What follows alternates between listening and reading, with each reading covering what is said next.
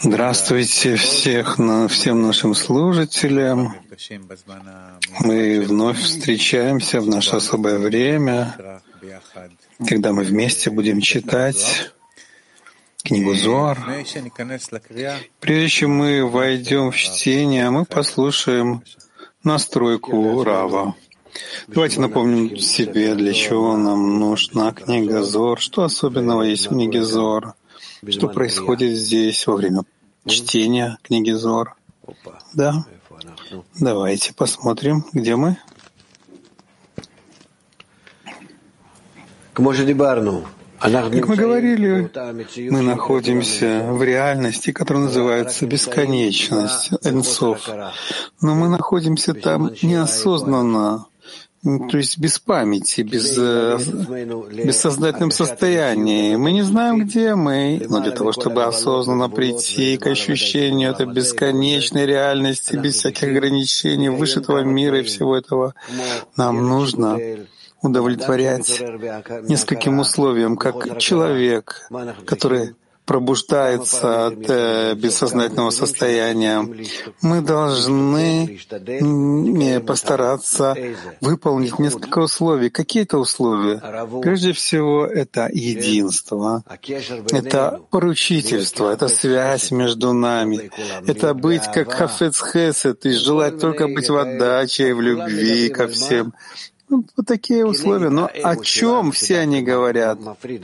Они все противоположны тем свойствам, которые есть в нас, которые против этого не дают нам выполнять эти свойства. А мы должны, да, вместе выполнять эти условия, вместе, вместе, совместными силами. И тогда мы начнем ощущать исправленную систему, которая называется Энсов, бесконечность. Если мы так будем делать, конечно же, это работа напротив нашего эгоизма, против всего нашего желания. Мы ненавидим ее, мы ее отторгаем. Но мы должны стараться. И не требуется от нас большего. Если мы стараемся, это называется «насе», «сделаем». Давайте Будем играть в это даже, как маленькие дети. Хорошее, правильное развитие — это с помощью игры. Что такое игра? У меня этого нет, но я играю в это, как будто это есть. Я хочу, чтобы это было у меня. Я стремлюсь к этому, я стараюсь. Стараюсь сделать все, чтобы это случилось. Это называется игра, чтобы, когда я стремлюсь, достичь того, чего нет. Так давайте сделаем это. Начнем, постараемся вместе так отнестись к книге Зор. Мы читаем предисловие книги Зор, 340 страница на иврите. Статья называется «Выход Раби Шимона из пещеры».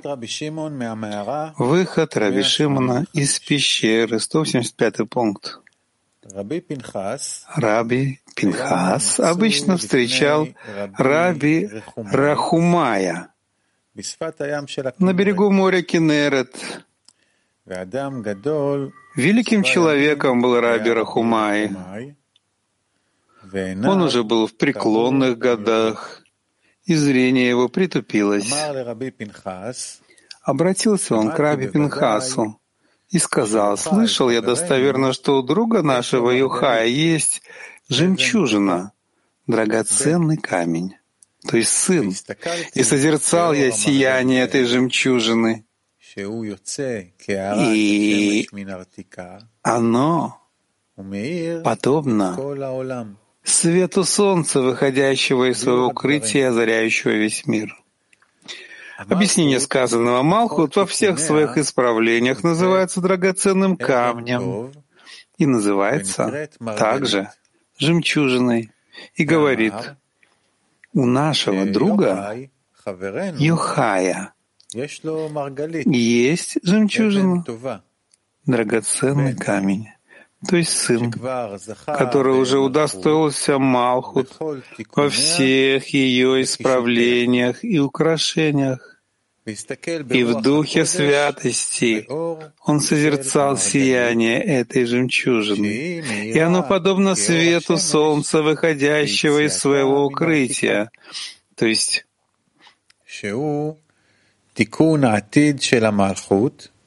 это будущее исправления Малхут, когда она придет к состоянию, когда будет свет Луны, как свет Солнца, и тогда она озарит полностью весь мир. И вот, после того, как свет Малхут превратился в свет Солнца и поднялся до небес своей высшей точке, она начала светить от небес и до земли в одном световом столбе, светящем абсолютно всему миру. Он светил, не переставая, пока не достиг Раби Шимон исправления престола Атика, Йомина, в подобающем виде. И это указывает нам на то, что он уже достался двух раскрытий, относящихся к концу исправления.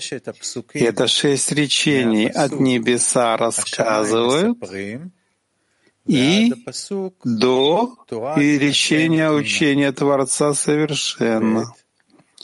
И также шесть имен, которые написаны отречение «ничто не скрыто от тепла его» и до конца псалма. И слова «свет стоит от неба и до земли, озаряет весь мир» косвенно указывают на эти шесть речений, а слова «пока не явится Атик Йомин», воссев на троне, как подобает, указывают на эти шесть имен. 186 пункт. И этот свет стоит от неба и до земли и озаряет весь мир, пока не явится Атик Йомин Кетер и не воссядет на троне, как подобает. То есть до конца исправления. И весь этот свет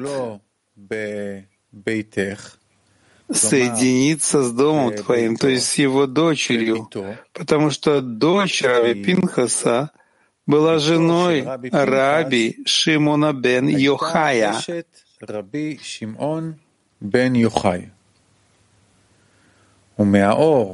И от света, соединившегося с домом твоим, выходит свет тонкий и слабый.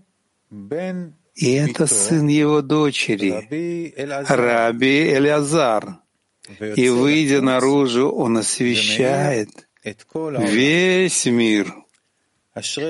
Счастлива доля твоя, выходи, сын мой, выходи, иди вслед за этой жемчужиной, озаряющей мир, ибо время благопрепятствует тебе. Объяснение. Дочь Раби Пинхаса была женой Раби Шимона. Таким образом, Раби Шимон был соединен с домом Раби Пинхаса бен Яира, и имеется в виду Раби Лязар, который произошел от света, соединившегося с домом Раби Пинхаса бен Яира, то есть от Раби Шимона. И от его жены. И Раби Лазар вышел и озарил весь мир целиком. 187 пункт. Он отошел от него и собрался подняться на корабль. С ним было два человека. Увидел он двух птиц, которые приближались, летя над морем. Поднял он свой голос и воскликнул, «Птицы, птицы, ведь вы летаете над морем. Может, вы видели место, где находится Бен Йохай?» Немного подождав, он сказал, ответил, «Птицы, птицы, отправляйтесь и принесите мне ответ». Полетели они, отдаляясь и уходя все дальше и дальше в море, и скрылись из виду. Объяснение. Раби Шимон, спасаясь бегством от правления, отдавшего приказ казнить его, укрылся вместе со своим сыном в одной пещере, и никто не знал, где он. Поэтому Раби Пинхас бен Яир отошел, чтобы спросить о нем у прибывающих с моря. 188 пункт.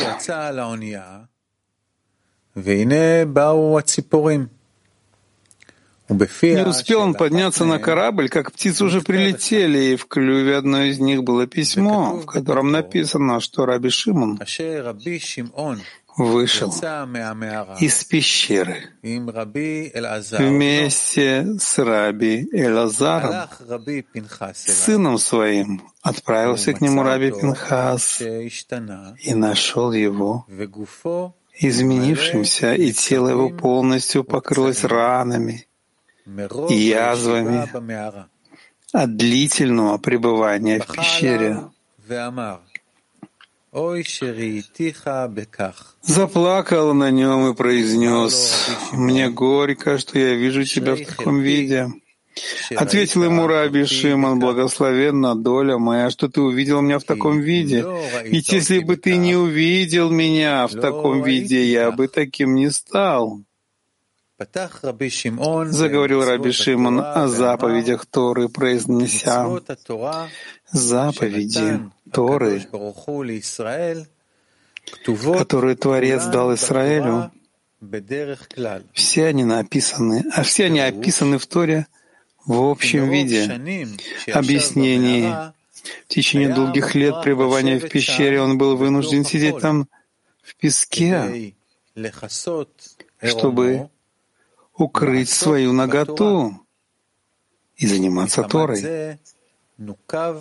Из-за этого плоть его покрылась ранами и язвами. Стал плакать о нем Раби Пинхас и сказал, «Мне горько, что я вижу тебя в таком виде». Ответил ему Раби Шимон, «Благословенна доля моя, что ты увидел меня в таком виде». То есть, если бы ты не удостоился увидеть меня в таком виде, я бы таким не был.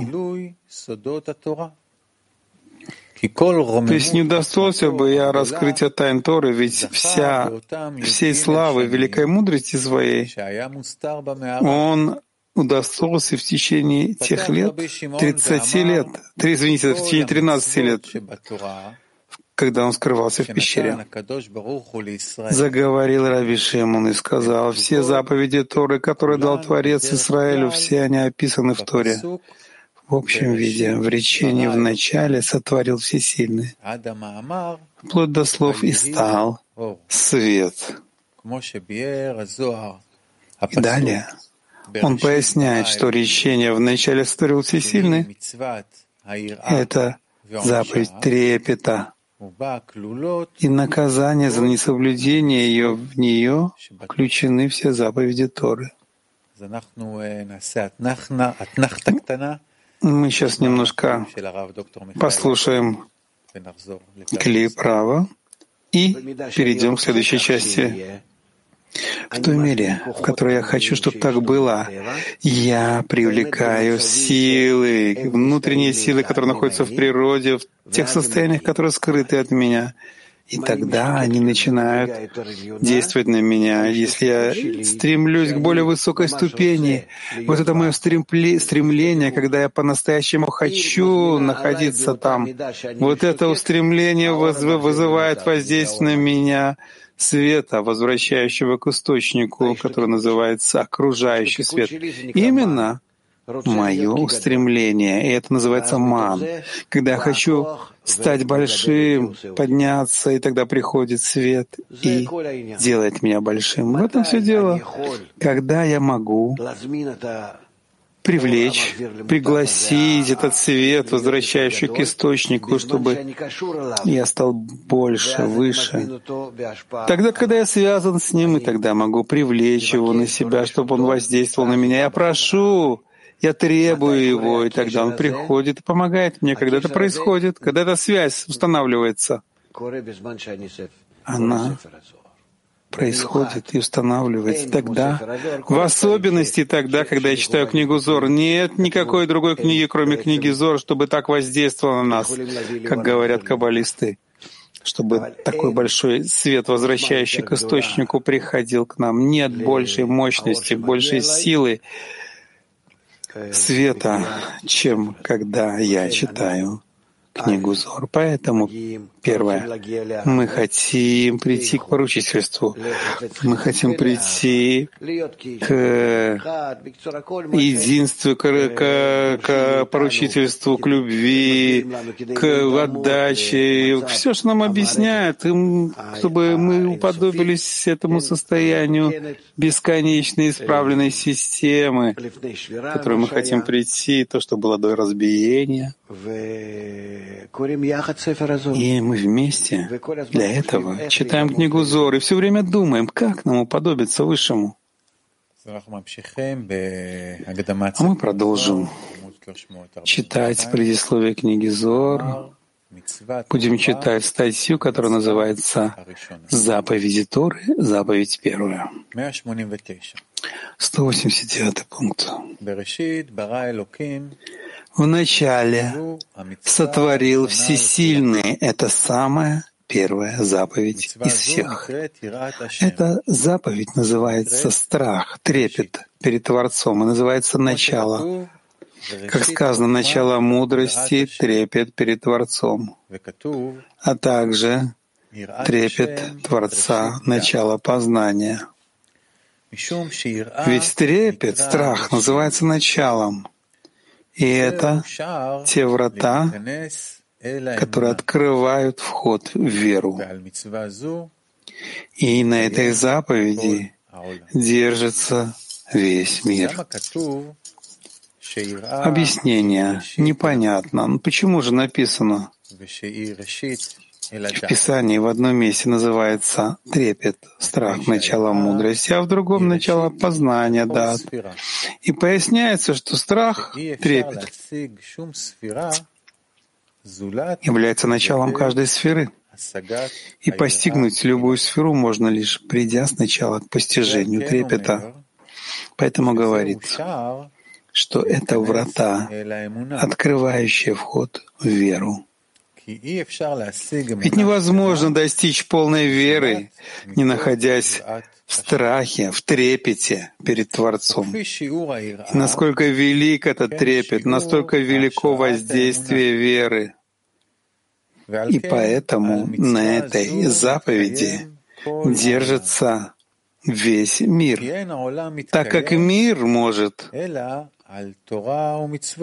стоять существовать только на Торе и заповедях, как сказано, если бы не мой союз днем и ночью, законов неба и земли, не установил бы я. И поскольку трепет является вратами веры, началом и вратами любой заповеди, на этом страхе, на этом трепете держится весь мир. Как сказано, в начале сотворил всесильный небо и землю, то есть с помощью трепета, называемого начала, в который включены все заповеди, сотворил всесильный небо и землю. И если бы не трепет, Творец не создавал бы ничего. 190 пункт. Три вида проявляются в трех свойствах. То есть страх, трепет проявляется в трех свойствах, два из которых не содержат в себе истинной основы, а третий же представляет собой настоящую основу трепета. Бывает, что человек пребывает пред Творцом в страхе за сыновей своих, чтобы жили они и не умерли, или боится наказания тела, или боится денежного наказания, и поэтому пребывает в страхе перед ним постоянно. Получается, что страх, испытываемый им перед Творцом, он не берет в основу, потому что собственное благополучие является этой основой, а страх, трепет является порождением этого. Но бывает, что есть человек, который испытывает страх перед Творцом из-за боязни наказания будущего мира и наказания ада. И два эти вида страха, страх перед наказанием этого мира и страх перед наказанием будущего мира, они не являются основой и корнем страха, трепета. 190 пункт. Трепет, который является главным, это когда человек испытывает страх перед Господином своим, потому что Он велик и правит всем. И это является главной основой и корнем всех миров, и все считается как ничто перед ним, как сказано, а все живущие на земле считаются ничем в сравнении с ним, поэтому все свое стремление необходимо направить к месту, которое называется трепет, страх. Пояснение сказано, есть три, три вида страха Творца, и только один из них считается истинным трепетом. Первое. Когда испытывает страх перед Творцом и соблюдает заповеди Его для того, чтобы жили сыновья Его, и чтобы он сам был защищен от телесного и денежного наказания. И это страх перед наказаниями этого мира. Второе, когда он боится также наказаний ада, эти два вида не являются истинным страхом, истинным трепетом, ведь он боится за собственное благополучие, а не потому, что это заповедь Творца. Таким образом, собственное благополучие является корнем, а страх — ветвью, исходящей из собственного благополучия.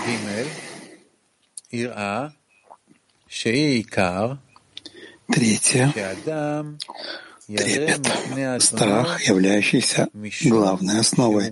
Когда человек испытывает страх перед Господином своим, потому что Он велик и правит всем, и это является основой и корнем всех миров, и все считается как ничто перед Ним. Он велик, потому что Он — корень, из которого распространяются все миры. И величие Его проявляется над дениями Его, и Он правит всем, поскольку все созданные им миры, как высшие, так и нижние, все они считаются как ничто перед Ним, то есть не добавляют ничего к Его сути. И сказано, все свое стремление человек должен обратить к этому месту, называемому трепет, страх. То есть человек должен обратить сердце и стремление свое к тому месту, которое называется страх, трепет, чтобы прилепиться к страху, к страху перед Творцом, всем желаниям и стремлениям, приведенным в соответствие и достойным заповеди царя. 192 пункт. Заплакал Раби Шимон и сказал, «Плохо, если я открою это, и плохо, если не открою. И если открою, то узнают грешники, как служить господину своему. Если же не открою, то товарищи будут лишены этого». Ведь месту, в котором пребывает святой страх, соответствует внизу плохой страх, бьющий, сокрушающий и обвиняющий. И это плеть для нанесения ударов грешникам и наказания за их грехи. Поэтому он боялся раскрыть, чтобы не узнали грешники, как им избежать наказания. Ведь наказание — это очищение для них. Этим он намекает, что не может в этом месте полностью раскрыть смысл своих слов, поскольку боится навредить этим грешникам. Ведь он собирается раскрыть здесь, как прилепиться к древу жизни, никогда не прикасаться к древу смерти. А этого заслуживают только те, кто уже исправил грех, связанный с древом познания добра и зла. Но грешникам, еще не исправившим грех древа познания добра и зла, Запрещено это знать, поскольку прежде они еще должны трудиться в выполнении всех видов работ, пока они исправят грех, касающийся древа познания. Как сказано, «И теперь, как бы не простер он руки своей и не взял от древа жизни, не вкусил бы, и не стал бы жить вечно.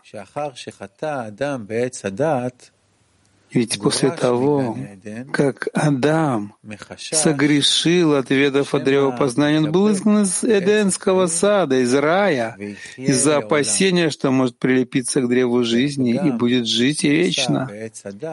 И ущерб, причиненный древу познания, навсегда останется без исправления. И поэтому, чтобы не лишить этого праведников, которые достойны знать об этом, он раскрыл это в виде намека.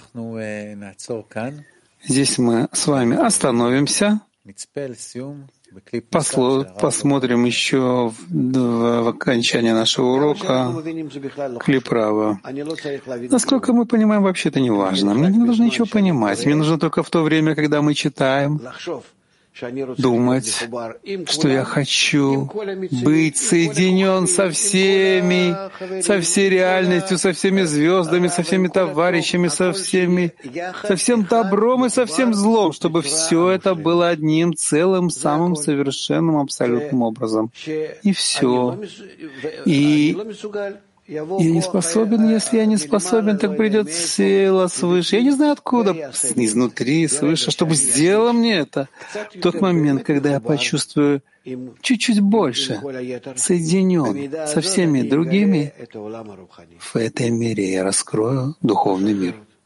Это очень просто. В нас это происходит внутри. Нам не нужно куда-то лететь, какие-то места, а, как в человеке, который находится в бессознательном состоянии. Вдруг он постепенно пробуждается и начинает а, видеть и чувствовать, где он на самом деле находится. Так и у нас скрытие исчезает, и человек начинает ощущать, что да, вот она, реальность настоящая, которую раньше не чувствовал. И все зависит только от того, насколько я хочу быть со всеми другими частями связан. И тогда в этой правильной системе связи между нами я раскрываю духовный мир. На этом мы заканчиваем. Встретимся завтра, пол восьмого вечера. Всего доброго.